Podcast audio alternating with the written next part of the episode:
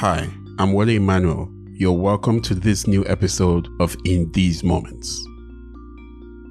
This episode features a conversation I had with Fuad Lawal. He's the editor in chief of Zikoko, an online media platform that produces Nigerian and African content, and they do that really well. I came across him a while back and always wanted to speak to him because a few years ago he took a trip around all the states in Nigeria, which I've always wanted to do. I've talked about it with friends, and um, we've always talked about possibly doing this sometime, maybe when things are a little bit more stable.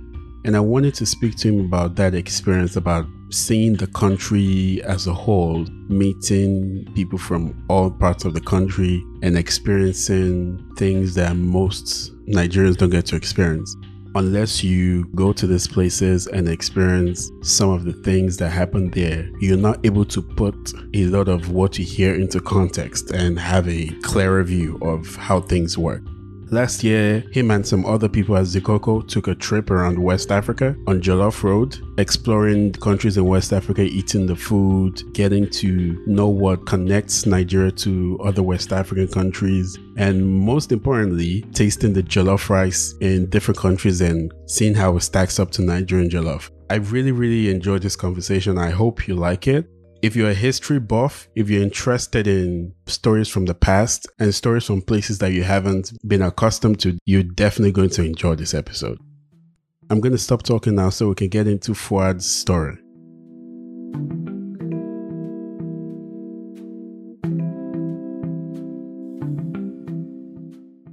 My pregnancy was hard because a very big baby.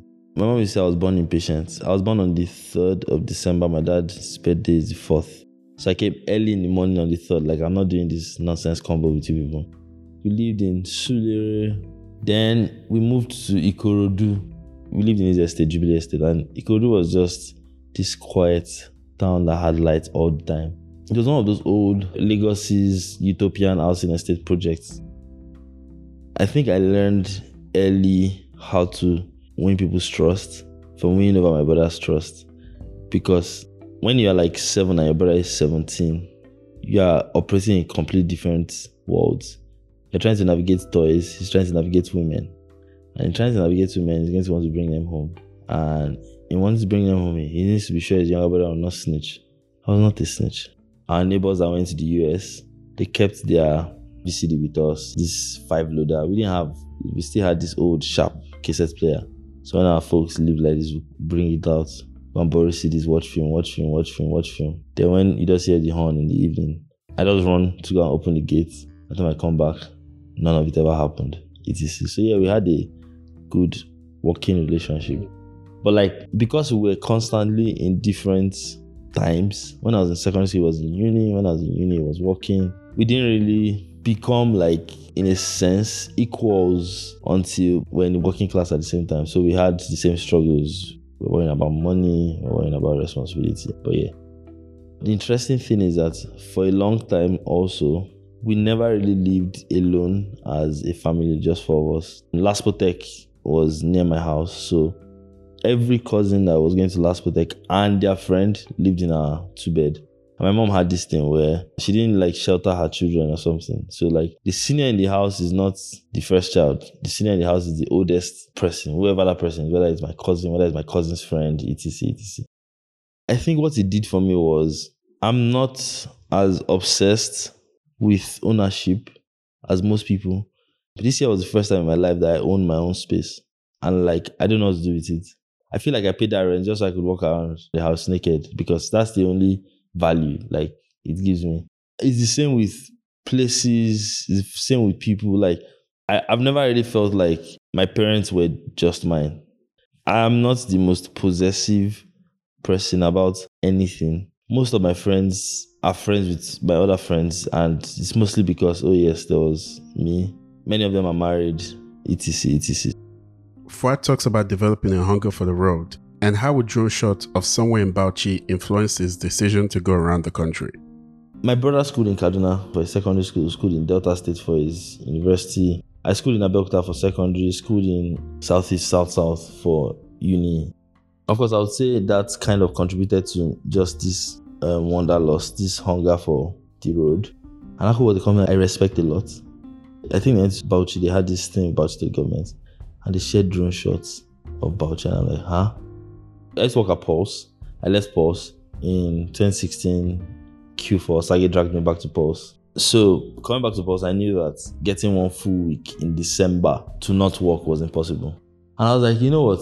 Fuck it, we'll take the country. Drew my itinerary. And then December 31st, I went to the office with some of my friends to go and use internet actually. I wanted to download movies that will last for the next few days. And then Osagie just came to the office.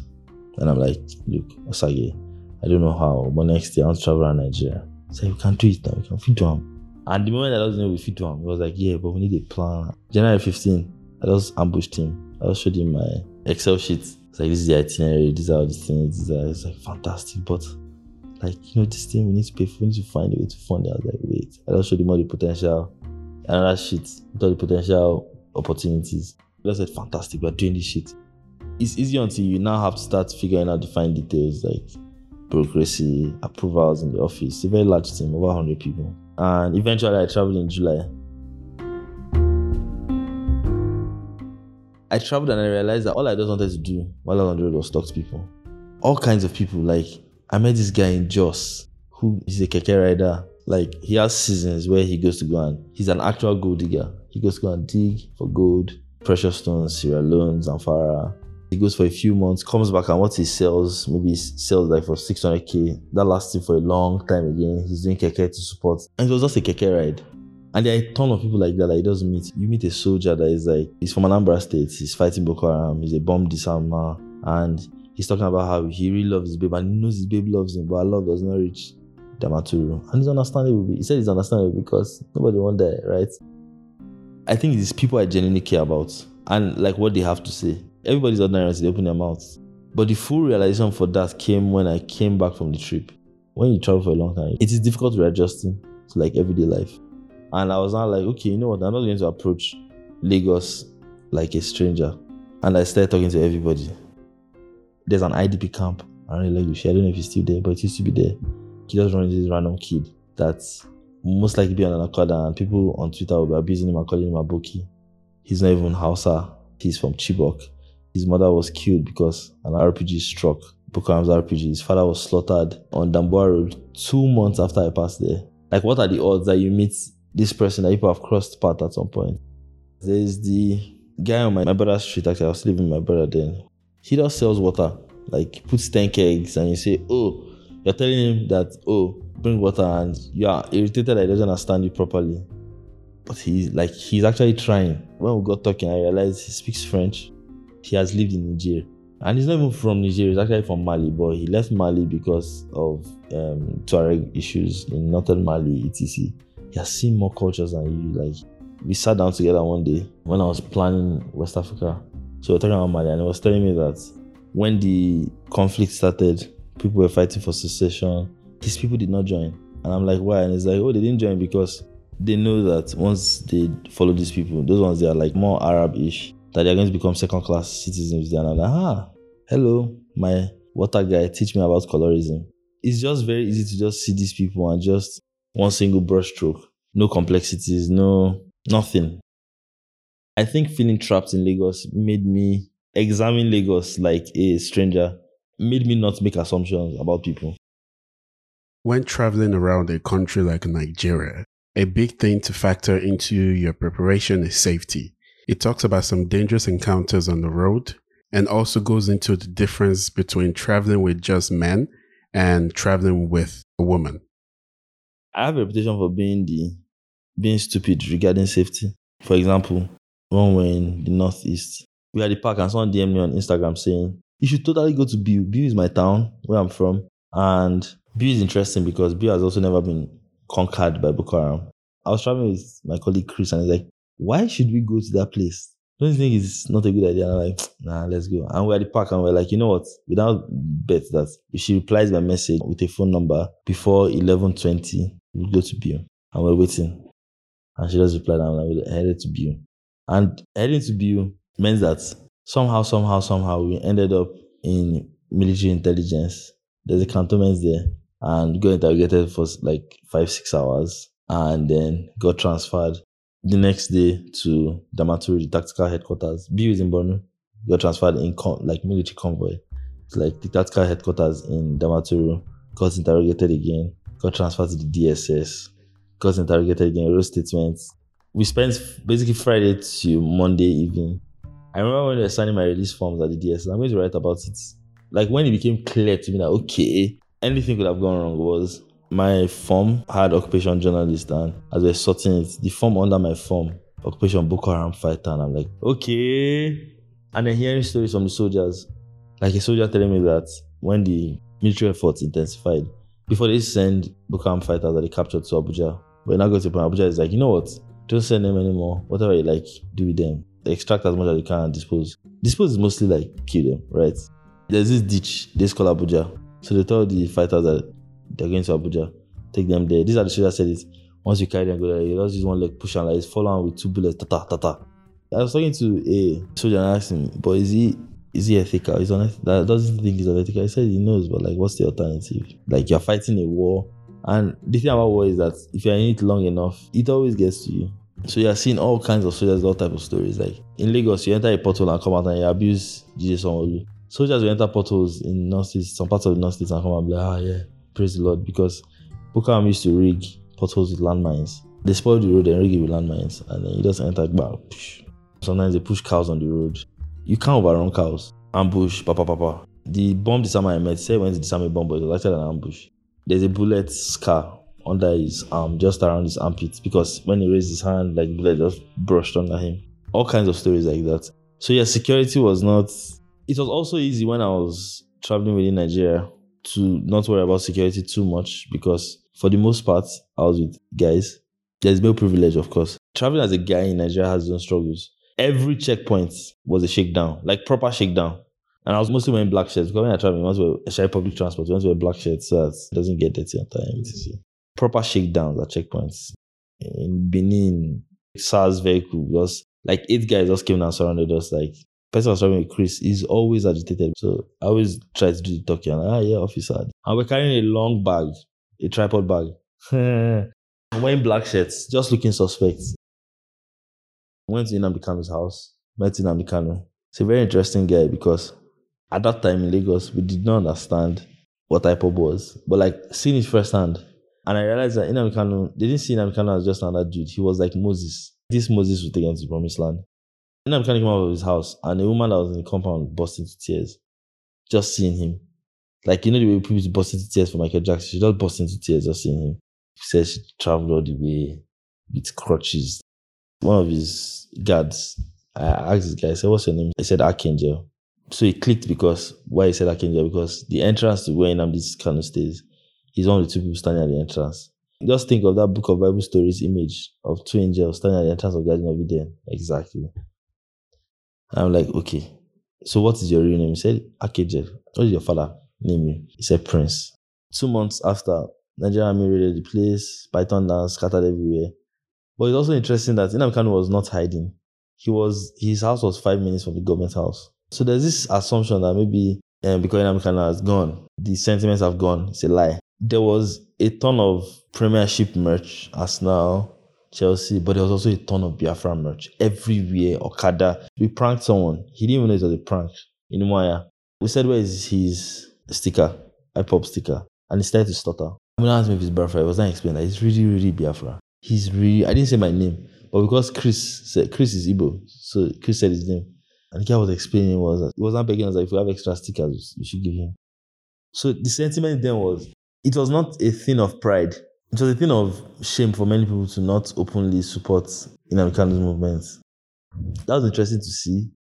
And I think another interesting thing that now made me realize that if I was going to travel again, we had to travel with a woman was someone joined us for two weeks from Bauchi to Abuja.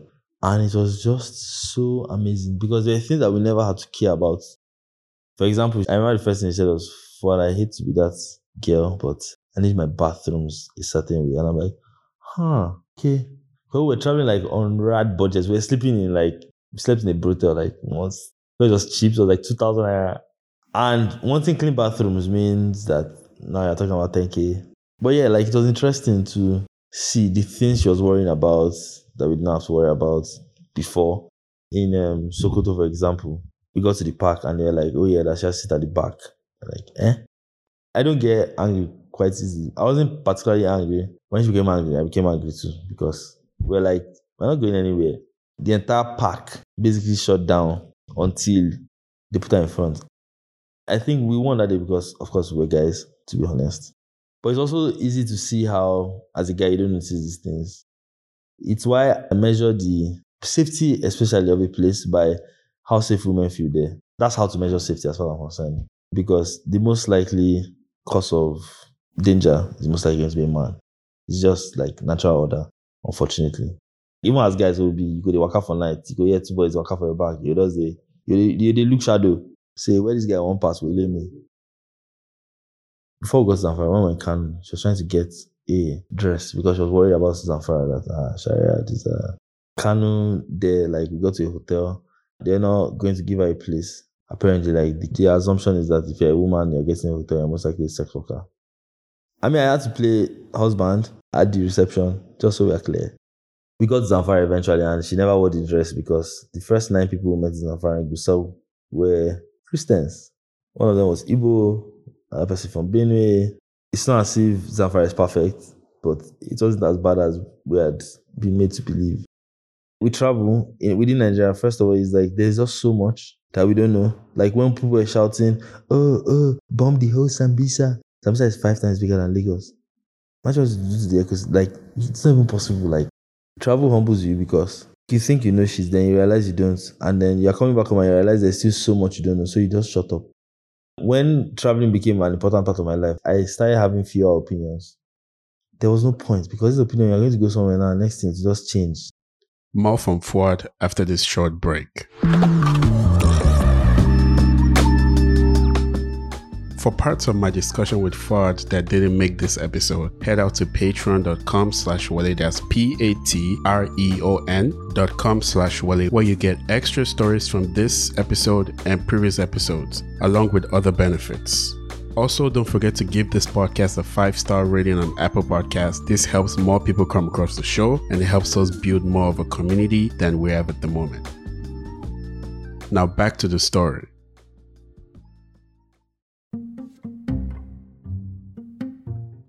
I asked about the biggest things that shocked him while traveling around the country.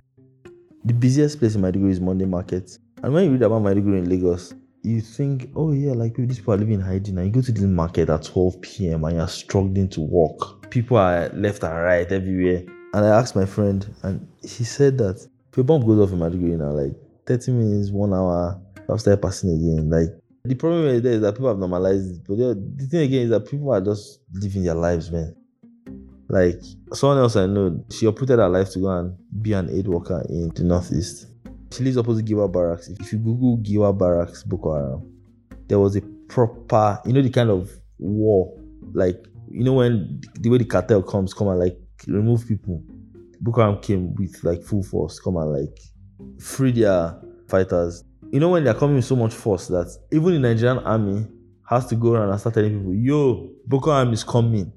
Everybody leave. There was a period in the northeast where it's not as if they were in hiding or something. Like Boko Haram is coming, you know, the battle, like gun battle went on for hours. Another thing again was I did not meet Nigerians anywhere.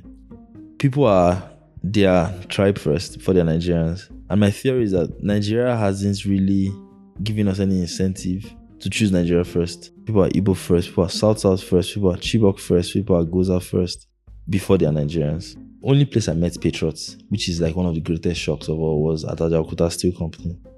Ajaokuta Steel Company, the same one that has never run. So imagine this project that is supposed to belong to the government that suffered neglect, but the elevators are working, the water fountain is running, the grasses are well mowed, the day before. I was telling Chris that Chris, this is Ajaokuta. If there's nobody that will jump fence, so I was just convinced that was one place that we can jump and just take photos. And then we got there, and it's like this functioning place that the administrative building is well run. The only thing that is not working is the entire steel plant. Every Nigerian refinery can fit into Ajaokuta's steel complex. Inside it, there are 12 mini factories, that kind of stuff. Let me give you a quick run of Ajaokuta. Ajaokuta was, first of all, the location was chosen in like, I think the 50s It was chosen because it was like strategically perfect. Geographically, it was not to Igbo, not to Yoruba, not to Hausa. It was also close to like iron, like ore resources, the river, do you understand? Then Shagari's government collaborated with communist Russia, like Soviet Republic, and built this massive thing where the beauty is such that the way they built it was that they didn't want it to be dependent to depend on imports. So it is it can be self-sufficient to a large extent. Shagari built it to like 80 something percent. But in the 80s did a small bit. Obasanjo did a small bit. Like it's up to 90% complete, but it's like the most vital 10% is incomplete. There's a blast furnace at the center of Ajaokuta. It's the heart of every steel refinery. When that blast furnace gets turned on, it can't go off for 10 years. One of the engineers there said that if you had to measure it in trailer to contextualize it, the output of a day of Ajaokuta will require like hundreds of trailers, like if you use trucks. And if you release them to Nigerian roads for one week, our entire road network will collapse. So the alternative is real. There needs to be real. but that rail doesn't exist yet. Um, Yara did a he dredged the river there so that like ships etc etc. But it's basically like the final, the last mile. I think it's about a billion to finish it, like the entire thing, dollars. But like it just makes you wonder like why? Because if Ajaokuta starts working today, wh- whichever president makes Ajaokuta work, Nigerians will never forget that person because first of all, the jobs, direct jobs, the indirect jobs. The real tragedy is that so the Russians were heavily involved. They took a lot of Nigerians to Russia to train them, not just in engineering, but in Russian language, because many of the manuals are written in Russian. There's a senator in the house, this woman from Kogi State that ran for governor, and they were slut shaming her. She's the Ajaokuta crusader in like government. Her father was, I think he worked in Ajaokuta. And you start to wonder, like, why? And then apparently, like, Ajaokuta is a conduit pipe. If you want to steal money, allocate it to Ajaokuta. It will never reach there, but nobody will go and check. This Ajaokuta has like the largest open air workshop in West Africa, has blast furnace, has corrugating lines. The corrugating lines that they turned on one time, and people were like, ah, Ajaokuta is working. They just turned on one, one of the many factories. What the administrators now did was to make to make the place self-sufficient. They now like take on small jobs to pay the bills, etc. I've never seen Nigerian civil servants so dedicated in my life. I was asking myself that is it that these people are like this because of the communist influence? I don't know, like, but I, I met someone recently who told me that there was a generation of Nigerians where things actually worked. Person in question used to work at Citibank, and he said that the way they trained them, like, the integrity was a big deal. That there was a guy who was trying to balance his books at the end of the day, and he did not balance. Now he was supposed to report it, but there was so much pride that my work has to be perfect that he put his own 15 naira inside. When they found out, like they understood why he did it, but then he broke a law and they had to ask him to resign simply because he broke a law. But they respected him. That that was how it was. People would speak to other people somehow, like they would ask for, they would demand your resignation. One woman was circulating church material in the office, evangelizing. They asked her to resign. The interesting thing is that many of the people that were trained by the Russians to handle Ajaokuta, many of them have been retiring between 2017 and they were retiring up to 2020. So, like, this is the final Ajaokuta batch of originally trained Ajaokuta people. And they never really maxed their potential. The Nigeria trip was very shocking. I'd never seen Nigeria that way before. And I've never seen Nigeria the same since then. It's like there's just so much context. Every Chibok girl's denier I met was Igbo. And it's easy to say, oh, Igbo people don't have sense. But you realize that they have no incentive to trust Nigeria. And it's so easy to just wave them and say, oh, these people, their wala is too much. Are they the only ones that want to live and let them be going now? Eh. It's so easy to just push it away without actually even listening. Because there are people alive today who actually watched Nigerian soldiers massacre like their fathers for nothing. In Asaba, they just rounded them up. They just kept shooting till like nobody was standing. Somehow you assume that this a person should just move on with their lives like as if nothing happened. The government was supposed to make a monument to commemorate it. They didn't do it, they did it themselves. He talks about planning the trip around West Africa, the things Nigeria has in common with other West African countries, and goes into the history of Jollof. Immediately I got back from Nigeria trip, the first thing I did was draw a West Africa itinerary. I just drew a straight line from Lagos to Dakar, from Dakar through the landlocked West African countries back to Nigeria. I said I was going to. In fact, then the old fantasy was, you know, dope, get a bus, spray paint it in Danfo colors and just do West Africa in the Danfo. I mean, eventually it happened this year. I was at Pulse when I did Pulse six, but like this year it was Jollof Road, Zikoko. And it's interesting, but like the shock that the Nigeria trip gave me, I didn't get a lot of it on Jollof Road.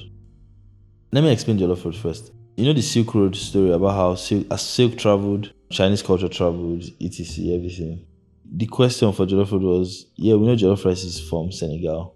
Who has the best Jollof in that conversation? But like, why Jollof was traveling? What else traveled? Agbada is not. It's not Yoruba. I think it's even mostly um, Senegambia. Like just traveling just made me realize that West Africa is in fact a country.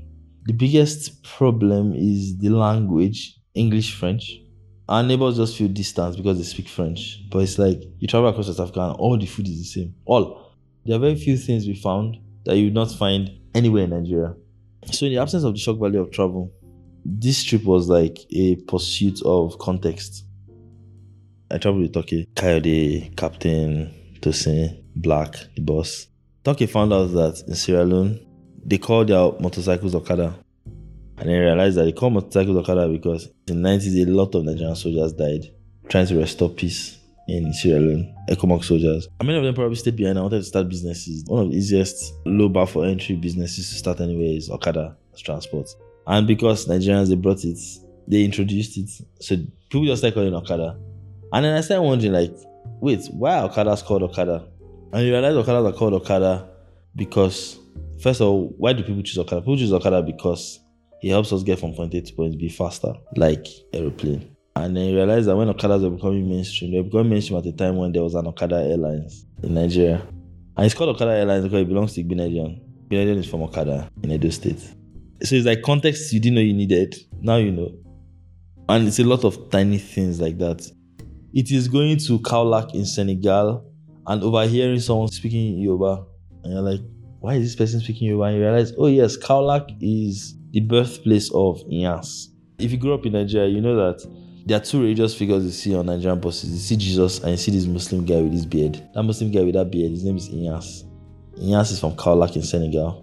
He was huge in like Tijaniya. Tijaniya is like a tariqa, a sect inside like Sufis. He has the largest tariqa in the world currently. He's dead, of course.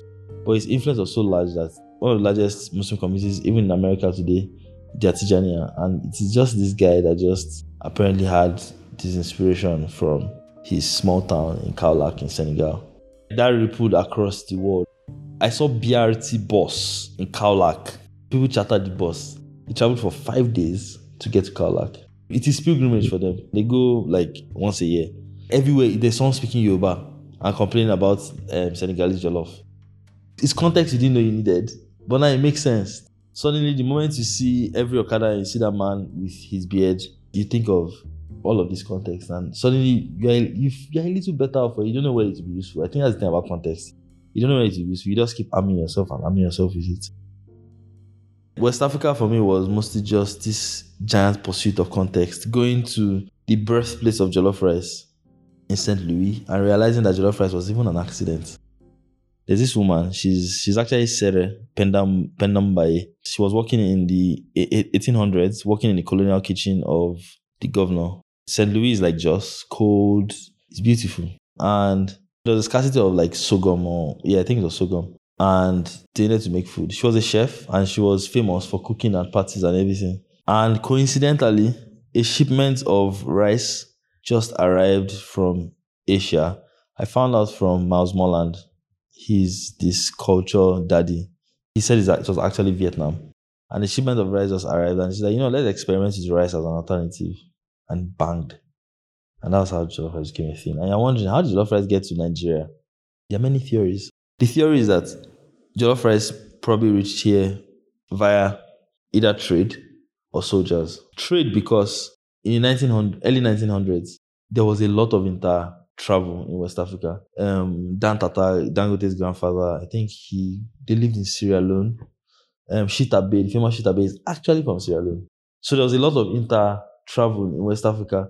It felt like a country because a lot of the languages are the same, a lot of the food is the same. How did this probably get here with soldiers? Because during the World War, World War II, Myanmar, most of the soldiers that fought in Burma were from Nigeria, or Senegambia.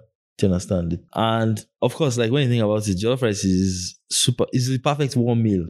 And then still on context, jollof rice was an elite meal in Nigeria. It was not a party thing. Why wasn't it a party thing? Because it was difficult to cook jollof rice for parties. We used to pick rice. We, we would grow up picking beans. We used to pick rice to remove stones. Imagine picking rice for a party. So that means jollof rice was always cooked in small portions. And what changed that? My theory is that one day Gowon is like Nigeria's problem is not money, but how to spend it. We became highly dependent on imports. In the 70s, Nigeria's peak prosperity period, rice importation spiked tremendously. And suddenly there was this rice available in large quantities everywhere that you did not have to pick. And jollof rice became mainstream. I spoke to a caterer and she confirmed it. So the question now is, what are we going to unravel? What are we going to discover when we discover what life was like in those days? As someone who has seen the jollof wars for years, I had to ask Fuad about the best jollof he had traveling through West Africa. He answered the question in the most diplomatic way possible, but eventually he had the right answer. So first of all, first place to start is I think it needs to be established that in West Africa, it's like uh, West Africa has two magnetic fields, Nigeria and Senegal. It's like every country in West Africa is a version of Nigeria or Senegal. All the francophone countries closer to Senegal, they call their jollof rice chepuchen. Chep is rice, gen is fish. So the original jollof rice is rice and fish. So most of the francophone countries, all their rice is a version of Senegal's chep um, in Gambia. Gambia is like Gambia is is actually part of like the old Senegambia, but I mean the British took Gambia, so they speaking is. I think the only French countries that don't call their jollof rice actually call jollof rice are uh, Togo and Benin. It's understandable because of Nigeria. I honestly think that chep and jollof rice are completely different things. I think it's like kung fu and taekwondo it's martial arts, but the techniques are fundamentally different. Chep is about more. Great chep is about more. How much you can put. They will put potato. In Lagos, when they see people from the north, or people they assume are from the north, but actually from Nigeria, when they see them eating rice and yam, they're like, ah. But like, there's rice inside this chep, there's rice, there's potato, there's tamarind, there's bissap leaf, bissap, that's zobo, all kinds of things. So it's an explosion of flavor. But Nigerian jollof, great Nigerian jollof is measured by how less. So it's like if you want to measure banging jollof and like you just see jollof that is just crisp firewood smoke. That's why we drag fried rice. Fried rice has everything, but jollof rice is just doing it with like either hand is the upper hand. I don't know how we're going to measure it, but for the sake of not getting attacked on the road, I say the best jollof rice is Nigerian jollof. Liberian jollof is the perfect blend of both. It feels like Nigerian jollof, but it's about more. Liberians cannot eat and put one meat. Liberians don't need to eat and be confused. I have a reputation at the chop, at the chow, but I was constantly full in Liberia because those people they did chop. Like Liberian portions are large. You know when people make noise about Jevinik in Lagos? That's Liberia. The best chep that we found was at St. Louis, the be- the birthplace of jollof rice. Interestingly, interesting, there was this flavor, this firewood flavor in it. But the rice is different. So there's an acquired taste thing. But I genuinely enjoyed it. And Toki also enjoyed it. And Cardi enjoyed it. And Tosi enjoyed it. And Captain enjoyed it. But I remember how I felt when I entered Sokoto and ate Nigerian jollof. My God, that was when I knew that we've gotten home. I love Nigerian jollof it's a battle that cannot be won, but it's just interesting to see how much ownership people have of it across the region. People take it personally, and it's great. It's great for the culture because it's important to keep fighting about jollof rice. Because what happens is that everywhere people have done jollof competitions across the region, people always bring more food, another food. There's this woman, she works with the UN, Dr. Kim in Sierra Leone. She's Ghanaian actually. He said they did um, jollof competition and when they did the first one, people from Kenya were like, yeah, we don't have jollof, but we have food too. Can we bring it? And next thing, everywhere people gather to argue about jollof, like culture happens. So I feel like the jollof are as important as hip hop, who is the best, who is this. super important for the culture. I asked about his future plans, and he goes into detail about two incredible projects he's working on. When I came back from post I knew exactly where I wanted to go. But right now, I have no travel plans and I've, I've made my peace with it that yeah yes maybe it's okay to not have travel plans i think there are a lot of things that need to happen that I'm interested in chasing that's keeping me grounded. So my new favorite hammer to nail everything is context. 2020 for me is just the tireless pursuit of context. One project that we're invested in at work, we're still working on. By my last count yesterday, there are about 42 accounts of the Nigerian Civil War. And the question is, what happens when you condense every single account, every single perspective, every single side into a single timeline and tell a story around it? So yeah, it's attempting to figure out how to teach another generation about the Nigerian Civil War. I personally believe that Nigeria cannot go forward if we don't address the war. Addressing the war will teach us how to address conflict. Every region in Nigeria has a mini conflict. Even if you remove religious conflict, ethnic conflict enough. Modakeke people are still fighting Ife people. People are still fighting in Taraba and Benue. There's the southeast. There are small, small skirmishes and there in south south. Across the north, there's Zamfara. In Nasarawa, there's their own. Like Nigeria is boiling and you don't you, you, you find it hard to understand why it has not boiled over and like just exploded or imploded, whatever the English is. So that's one. The second one is from January 1st, 1960 to December 31st, 2010. There are 18,627 days. And another question I want to answer next year is what happens when at least one day of news, of stories from every one of these days is suddenly available? Is suddenly one URL away? What happens when you can you can check for what news of what happened in March of 1973? January 1973, plane crash in Kano. 202 on board, 180 died at the time of the plane crash. Was the worst commercial air disaster in human history.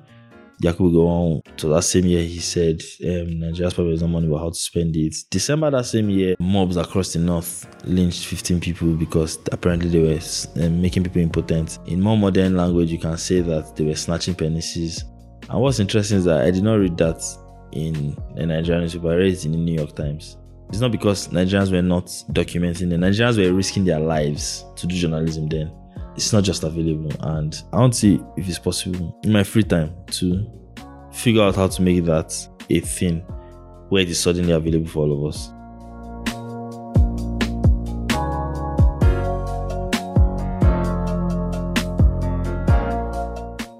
A big thank you to Fuad for sitting with me to have that discussion. I know I say this all the time, but it's one of my favorite conversations yet.